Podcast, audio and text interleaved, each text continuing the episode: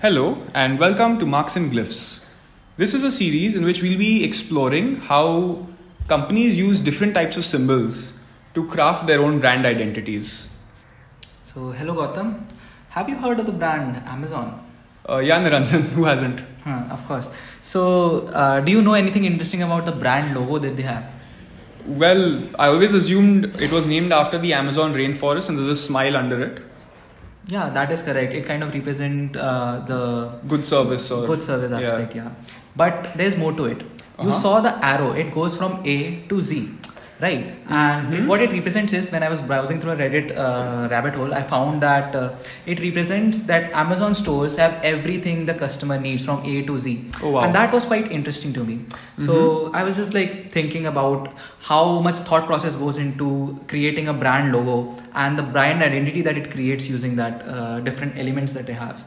So in today's episode of Semiotics, is it a germ, is it a bird, or is it a plane? Right. We got a chance to interview Professor Seema uh, Khanwalad. Yeah. Right. So just to give a small background about her, she is a PhD in linguistics and semiotics from the Jawaharlal Nehru University, New Delhi. She is an associate professor and has been teaching for over two decades. She is currently associated with SEPT University, but is also a guest lecturer in I I M Andabad as well. I took her course and I was quite intrigued by that. Yeah, yeah. I know, Niranjan. It's thanks to you that we got the chance to interview her. Uh, so dear listeners, uh, do sit back, relax, uh, and enjoy the following interview. Uh, so Professor, uh, you have a good understanding of um, symbols, right? Because you have your specialization in semiotics. Mm. So our uh, what we're doing in our project is to try and understand how brand identities are created um, using symbols. So... Uh, So keeping that sort of context in mind, uh, we just wanted to sort of get your perspective on certain issues like, um, do you know of any symbols that you know that come to your mind that are very that are so strongly associated with a brand identity that you can't see one without the other? Yeah, like Nike. Nike. You can't see. The first it, example yeah. that you could think of. Coke, Airtel. Hmm. You know, so so the, see the, the thing about a symbol is that it stands in for the brand. So you cannot have a brand without a symbol. It's impossible. And is it only like the reinforcement with time? Like these are all very old brands. Mm. Uh, that's why we associate them like that? Or is it something that, uh, you know, maybe the way the symbol is created? No. So the, the symbol is reinforced over and over again. Sometimes old symbols go out of... Uh, yeah. You know, I mean, uh, you're reckoning it as mm. well, right? Mm-hmm. So you don't even remember uh, the symbol. You may remember the product, right, but you don't remember the symbol. For mm. example, if I asked you what was the symbol for Mysore Sandal, mm. don't you wouldn't it. remember, yeah. right? Yeah. So, yeah. so the product takes over after a point. Mm. But there are certain brands which thrive and and work very, very hard mm-hmm. to push, make their symbol work for them. Right? Mm-hmm. And so that kind of a brand is a wholesome experience because the product is also excellent and the symbol pushes the consumer towards them uh, to to perform, you know, as per the symbol's diktat. Right? Right, right, right. So just a follow-up question on that, like there are multiple symbols that can be representative of it, whether it could be a character, say, or they could just be a slogan.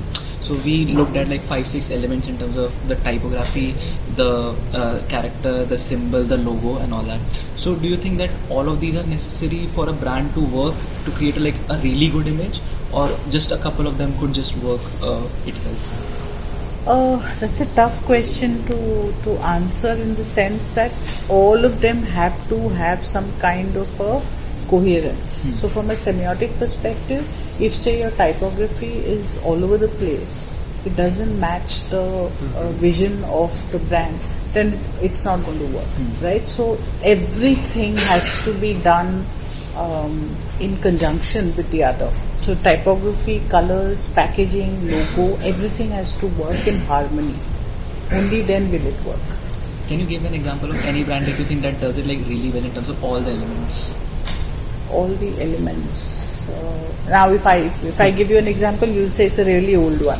No, no, that's, that's right. Like no, but that's even if it's an old one, that's probably why it works so well, right? Yeah. Right.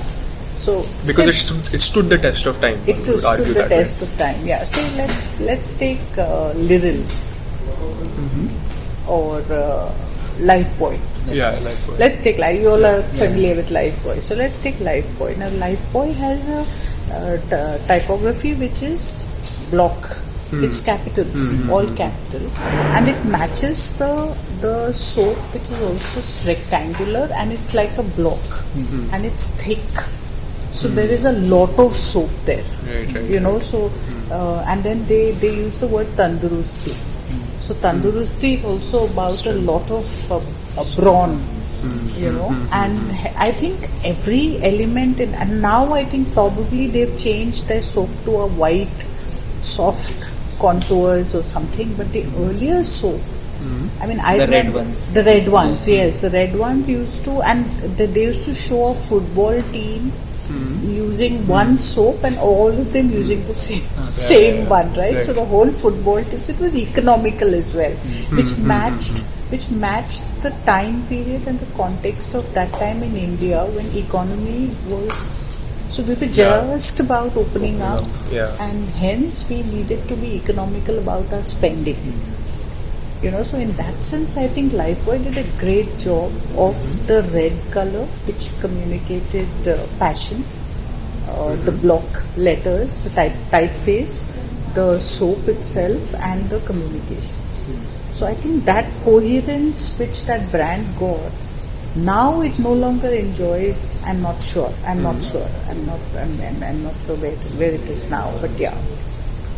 So uh, I actually had a question. Uh, like all of this is for what a brand should get right. Hmm. But now, recently, what happened is they changed the logo for uh, Twitter. Okay, it used to be the, the yeah, blue tweet X, and now it's the X. X. So similarly, uh, like Air India also removed the removed Maharaja. the Maharaja. Yeah, Air India removing the Maharaja, I can understand because the Maharaja has outlived his time, mm-hmm. right? And we no longer live in a world where Atithi Devo Bhava is yeah. is the kind mm-hmm. you know that we had in those days. Mm-hmm. So our welcoming of guests is a very different paradigm now. Right, we need to be smarter. We need to have more efficient. Uh, so it's no longer about oh, you know, bowing to them, but yeah. performing well is what we are now yeah. moving to. Uh, what was the other? The Twitter. Twitter. Ah, yeah. What were you? So I mean, now that's a good reason for them to drop the Maharaja. But is there a good reason for them to have shifted from the bluebird to the X? That you'll have to ask Elon Musk. I mean, I, I was I didn't yeah. like it one yeah. bit because I felt Twitter was so so nice. Right. I mean, I mean it know? communicated the freedom aspect. As yes, well. And the tweet. Yeah, yeah. Twitter yeah. tweet. Yeah, yeah. So, so going to X. But like that I think is a one-man uh, decision, decision, and uh, and he's Probably also very. Uh, individualistic. Mm. So I suppose that is where the problem is. So I don't know how X is doing. Your generation should tell me how. I was never on Twitter also, but I never I never went on it. But I don't know how X is doing. So from a, I'm just looking at the symbol. I think X is somewhat related to his other companies, right? Mm. Uh, like a Tesla. Even his daughter's name is X. Or his son's name. It's very weird name. Yeah, so yeah. he's sort of. I mean, he's he's used a symbol, but. He's sort of taken it away from the Twitter brand and he's sort of clubbed it with his other brands. So maybe that could be one reason. That could be one, yeah, exactly. But so I, I mean, that's something that we'll, we'll have to wait for another five years before we figure this out. yeah, but yeah, I think symbols are very, very, I mean, no brand can survive if they don't have a good symbol. Hmm. I don't believe that. Um, You know, eventually, in the in the in the test of time, the the symbol may take pre- preference over the product, or the product may may take mm-hmm. preference over the symbol. But the two of them coexisting in the initial stages of the brand is absolutely a must. Absolutely a must. Like Paper Boat, mm-hmm. you know, Paper Boat yeah, is yeah, a yeah. great example of how they have actually created everything. It's a coherent... Yeah, in the packaging. Yeah, everything yeah. is coming together beautifully. That's true. You know? So the idea of nostalgia, the texture, the feel, when you touch the thing and when you're playing with the thing, you know, mm-hmm. you remember your childhood days, you know, you mm-hmm. sort of... So the softness and everything. I think we're good for that. Thank you so much. You're most welcome. Yeah. Wow, that was an interview. Yeah, Niranjan. Uh, I guess our ultimate takeaway is that uh, companies need to uh, communicate their product's performance and reinforce their brand association by making sure that their different brand elements work in coherence with each other. Yeah, that's right.